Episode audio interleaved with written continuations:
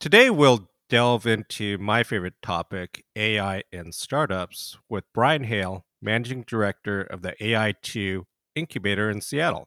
Hello, Brian. Hey, Don. How are you? Today's an interesting day to be recording, but we'll get on with the episode. Fair enough. Yeah, well, thanks, Brian. Thanks for having me on. Uh, so Brian H, uh, maybe just start out and give us an exposition on what you're doing and how you're helping startups get going on. AI. Will do. Uh, so I'm uh, on the incubator team at the Allen Institute for AI, or AI2, as as we refer to it. And AI2 itself, as an institute, is an independent AI research institute founded, based in Seattle, founded by Paul Allen and Oren Etzioni about five years ago. We now have 150 plus PhDs and researchers and engineers all pushing the boundaries of fundamental AI research for the common good. And the incubator, which I help run, is a sort of commercial offshoot of the institute, and we help launch AI first startups. Maybe share with us a little bit with Paul Allen's vision in terms of how he's he's pretty good at um, crossing the boundaries between public interest and commercialization. Sure, I can't speak for Paul, and I I didn't know him, uh, and I joined AI2 unfortunately after he had passed. But I can tell you a little bit about sort of uh, what I uh, understand his founding vision of AI2 to be, which I think is sort of emblematic of how he viewed sort of general endeavors like this. Uh, when Paul uh, co-founded AI2 with Oren Etzioni, who's our CEO today, he made an observation in the AI labor market that I think is now sort of a little bit more widely shared, which was essentially that if you looked at where a lot of the sort of PhD and PhD level researchers were working, they tended to either be in academic settings where they had a lot of freedom but not a lot of resources, or they tended to be at large enterprises, typically large internet and large technology companies, where they had a lot of resources but not necessarily a lot of freedom to work on things that mattered to them. And AI2 jumps somewhere in the middle of that and gives folks resources to go pursue meaningful problems um, outside of narrower commercial interests. And um, Paul was in a position where he had the resources to make something like that happen. And he looked out into the future and saw that AI was going to potentially have a really big impact on society over the next several decades and felt that it was important to have a collection of talent and resources with that mission at that time. And so far, so good. And in from the problem space, and this is not just now, not just at, at your current gig, but also in the past. You know, our pr- practitioners of AI and machine learning, we're always, you know, looking for these new problems that are hard enough to solve that need ML, but not so hard they're impossible. Have you ran into that uh, where there's some problems that are just too hard to be solved, or just too simple in that, uh, by that matter. We tend to think that way. Absolutely. Um, I think for any early stage effort, whether it's a research uh, effort or a theorized problem to go out and solve as a researcher, or whether it's a new company to go be created by an entrepreneur, timing matters. And what we will often do in our context at the AI2 incubator when we're working with entrepreneurs is we will map the problems that they want to solve to whatever uh, we sort of collectively view would be the right, if there is, solution from uh, the AI world, you know, an AI or machine learning approach, and to think through is this something that is now possible? Or even better, is this something that will soon be possible? um, we most commonly see that today, I think, in the world of natural language processing, although there's many other areas that are sort of crossing these thresholds in AI, where is a model that can be built when properly trained on data now just good enough? Has it moved from not quite good enough to good enough to actually perform the task at hand? And that sort of intersection, that moment in time, uh, and maybe, like I said, just before that moment in time is probably the best time to go out and, and start the company and pursue that problem in earnest. And probably a good time to talk about um, the talent funnel for your incubator in a very rich one in Seattle. Absolutely. So on that last point, we're we're homers. we're we're based in Seattle. We're big believers in Seattle, um, and we think that Seattle is a market that is really poised to take off because of the collection of talent that's around here. Um, at the incubator, specifically at AI2, um, we tend to recruit talent from a number of different places of a number of different profiles. And our whole thesis in general is that for an AI first company to be successful, it helps to have uh, some combination of AI talent, folks who can provide edge with um, how a model is designed and trained. Um, they need to have industry expertise and someone who can help go to market. And need somebody who can go build products. Um, Seattle, it turns out, is a pretty good town for that. Um, there's a lot of long-standing industries, lots of successful um, entrepreneurs and company builders, um, and lots of AI and lots of cloud talent. The thing is about Seattle or really any secondary market beyond the Bay Area, those people won't naturally collide with each other. If you're a great entrepreneur and you've started several companies and you know how to scale up organizations and you have good nose for problems, you may not actually know the AI talent and vice versa and I don't know. I, I it almost sounds like unicorn hunting sometimes, but in Seattle, I'm not surprised if you find people with all those aspects because the talent pool is so rich.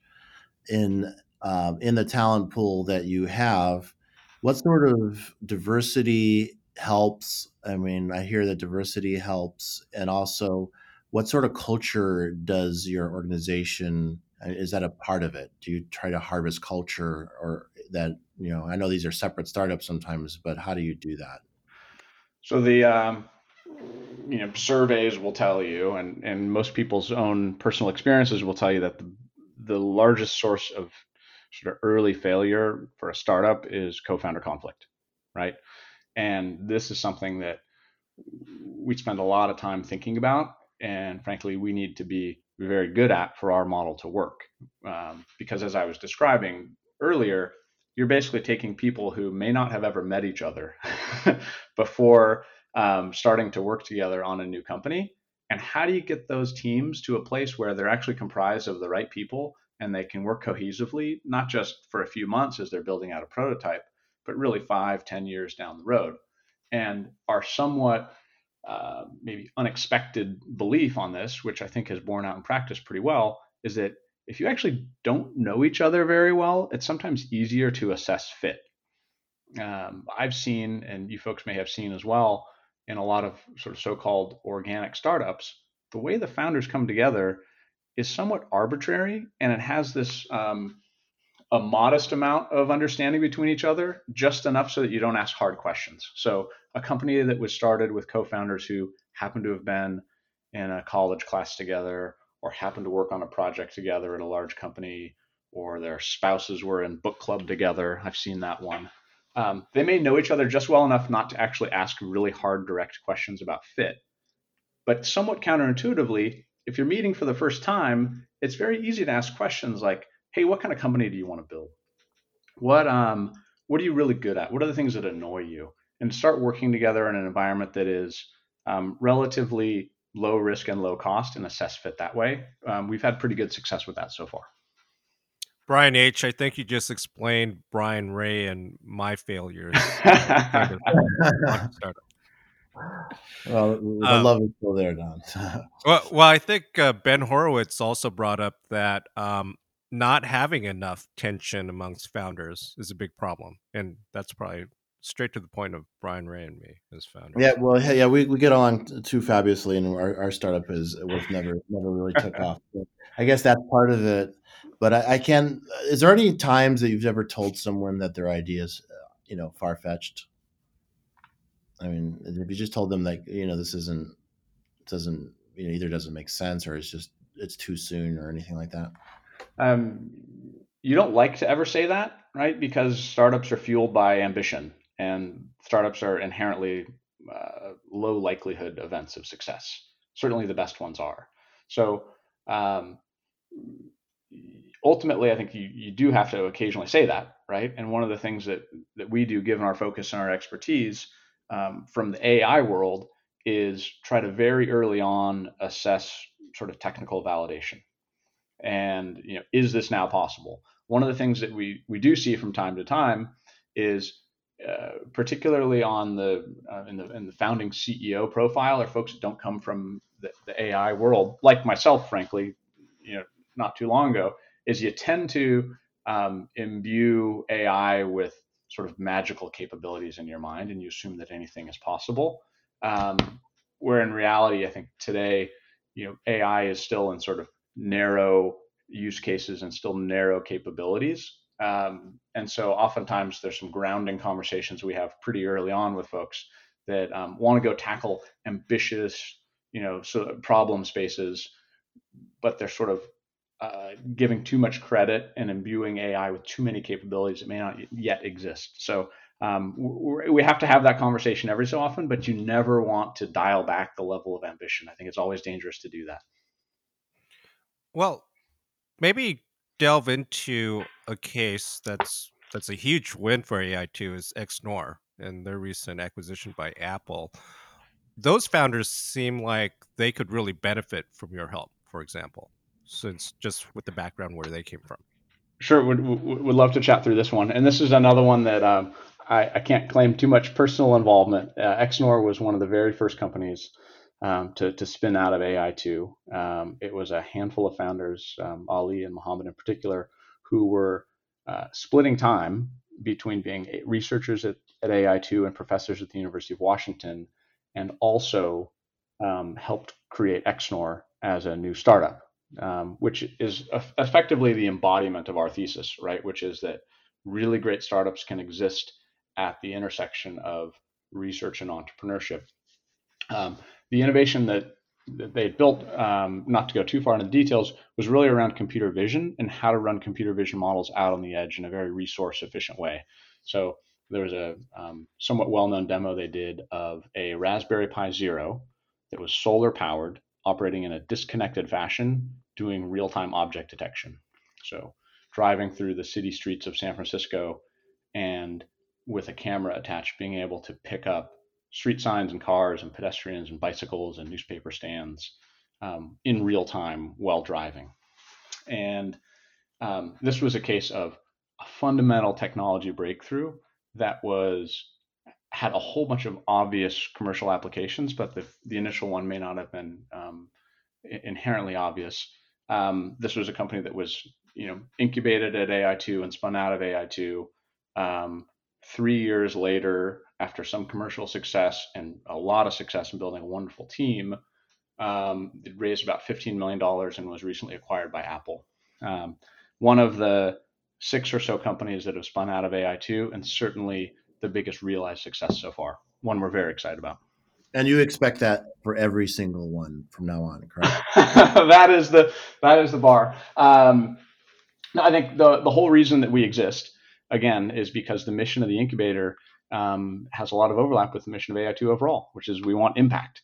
Um, and a great way to realize that is with companies that can go on to be successful, um, not only have an impact on the world, but build large employee bases with great culture, um, long-standing businesses with successful customers, and then for me personally, um, companies that can can spawn others over time. Right? I think if you have a startup that achieves a certain level of scale and influence, it's going to have an impact for decades because you can encourage other team members to go on and start new companies. Um, that's what gets us all excited. Seven years from now, I want to be able to tell some, you know, I knew them when stories. I knew that founder when they didn't quite have the idea dialed in, and now they're, you know, ringing the bell at Nasdaq. Uh, Don and I have a couple of those too. I would appreciate those. So I always ask this. Can I ask the precautionary question, uh, Don? Or is it fair? Well, I mean, it's your show. it's our show. so you know, and we we touched on this a little bit before you hit record too, and you don't have to bring up that specific example, but uh, with science and AI and machine learning, is there any precautionary story, or do you have any fears of it? Um, is is it is there any risk in it going wrong?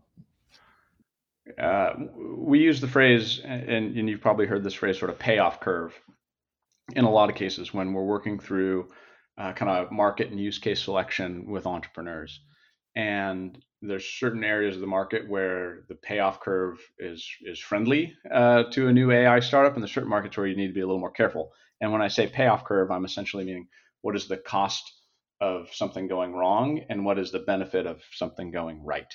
And um, the the healthcare world and the, certainly the biomedical world is one where the things can go horribly wrong um, if you don't have a lot of the proper safeguards in place. And so whenever you have sort of a, a, payoff curve with a significant downside and when there's human life involved or the consequences of misdiagnosis involved you just need to be incredibly thoughtful about um, how you frame predictions right? These are all probabilistic scenarios. And so how do you frame those predictions and what kinds of promises do you make around those predictions? And then how do you get the human in the loop right so uh, one obvious example that, that many people are probably familiar with is all of these computer vision and imaging uh, use cases from the medical world, right? Helping radiologists spot tumors on scans, right? And what you'll oftentimes see successfully is you know bounding boxes around where those tumors are perceived to be by the computer vision model with some assessment of the probability that it thinks and the likelihood that it thinks that those actually are tumors and then how do you artfully keep that human in the loop and allow them to bring their expertise to bear to arrive at the right solution. Um, that world, generally speaking, is not ready for you know level five automation. Uh, if you were to borrow the the framework from the autonomous car industry. And when you touch on healthcare, we're really touching on a lot of sort of cultural boundary issues between the traditional craft of healthcare and, and software. I'd imagine those are kind of the intersections where you can really lend a lot of help to for nascent entrepreneurs. Uh, sorry, Donna. Do you have, do you mind kind of unpacking that a little bit? Well, f- from my perceptions, what I've seen with like my Python group in the past, for example, um, we have quite a few folks who are working at um, healthcare orgs like Fred Hutch or something like that, where you know they're really introducing some new concepts to the mainline researchers for example and a lot of the folks in healthcare just aren't aware of the full gamut of possibilities with just fairly prosaic software let alone ai for example and just seems for me that um, somebody coming from a traditional healthcare background for example with uh, a premise and a some grounding in the software, um, AI2 and like organizations could really give them a boost. Oh, some... okay.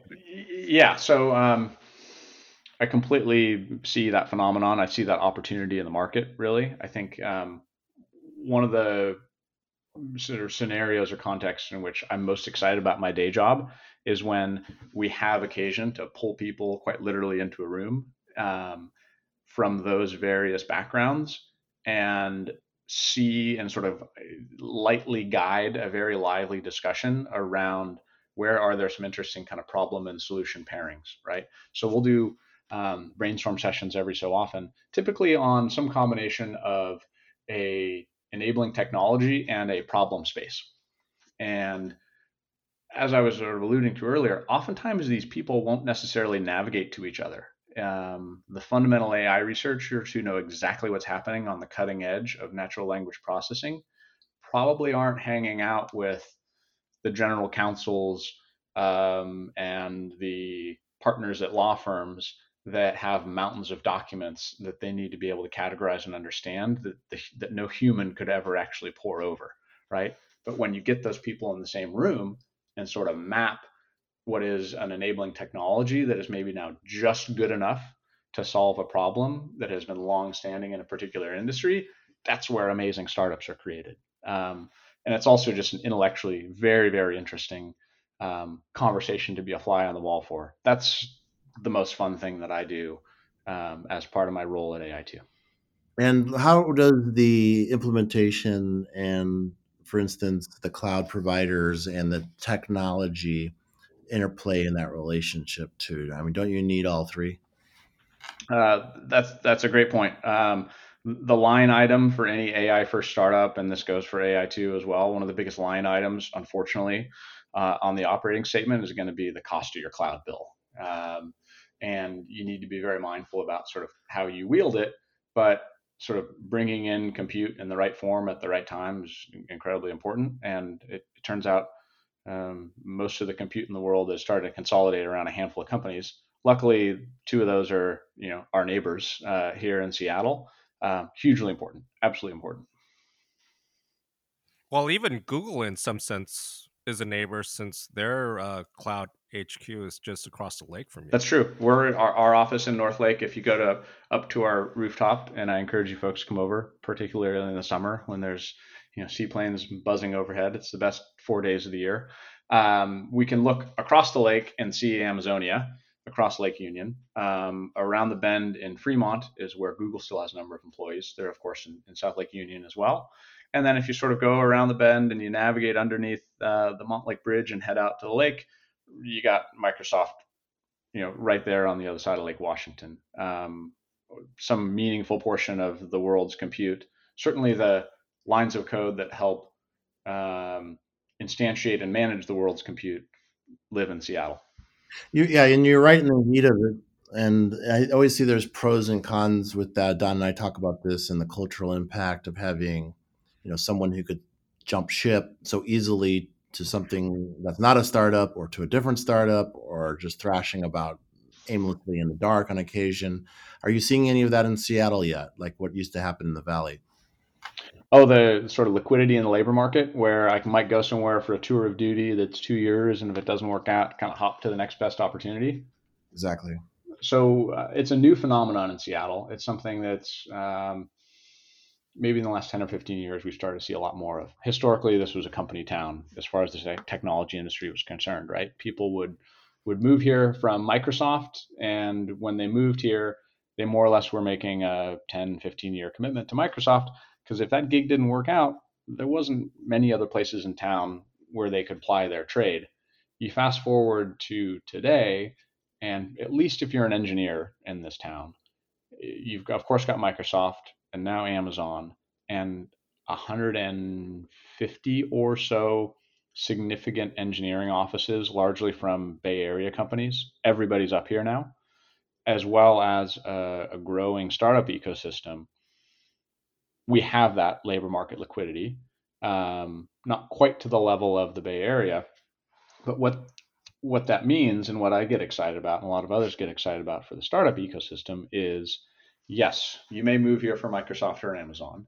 And if and when you get enticed by the startup world, you're the level of risk, if you look at it in a certain way, is is much lower, right? Because if that startup doesn't work out, you know, you'll have to go out and get another job, but you're going to have a lot of suitors, right? It will not take long to either go back to Microsoft or Amazon or pick any one of these other folks um, to go to. There was a remark made I think by by Oren, our, our CEO, a little while back when he was relaying the story of someone who'd had a startup that didn't pan out, uh, and that person said, "Oh, you know, after my startup failed and I had to go out and find a new job, that was like the worst 15 minutes of my life." And it's it's just about true, right? And in our um, in our role at AI2, we sort of try to, uh, from a recruiting perspective, kind of bird dog what's happening out in the market and see if there's pockets and groups of people who might be out on the market looking for new things. And if you're not quick, they're gone. It's a highly, highly liquid labor market right now. And that's a great thing for startups. And for folks who are at one of the big companies and they take a risk at a startup, what I perceive is they'll get a better understanding of product because I see a lot of high performing engineers who just really don't have any clue on product. And they really have an opportunity at that point, I think, to go back to one of the big companies and take a more senior role where they're possibly into the seven figures, right, for compensation. Yeah, there's this um, in our world. The, the other thing I would add to that is, is of course, sort of the AI competency. The folks who are worth their weight in gold, or, or close to it, quite literally, is somebody who can uh, who can build and build uh, a product and sort of have a sense for what the right thing might be to build based on the signal they're getting um, from the market and customers and maybe their innate sense, but also somebody who can apply some some AI along the way. And it's sort of that that confluence of those three factors that you need to have on a team. What we typically find when we're um, when we're talking to, to co-founders is it's not uncommon, I think, increasingly to have somebody who's got sort of two out of those three things. Very rarely do you find three. Um, but anybody out there that thinks they live at the intersection of those capabilities, right? Can you build a little product? Do you have a sense of the right thing to build? And can you um, can you sort of apply um, AI and sort of innovate a little bit on the AI piece? Um, we want to talk to you. It's it's it's Brian H at allenai.org. Send me emails. Um, that's our sweet spot. Um, that's the fuel, or certainly one of the big fuels for great companies. Oh, thank you, Brian. For, I'm happy to. Yeah, thank you, Brian, for being on. This is this is fantastic and great content, and it sounds like you're right in the heat of it. So, thank you for adding content to our, our podcast, and our listeners appreciate it too. Wonderful. Thanks for having me. Appreciate it.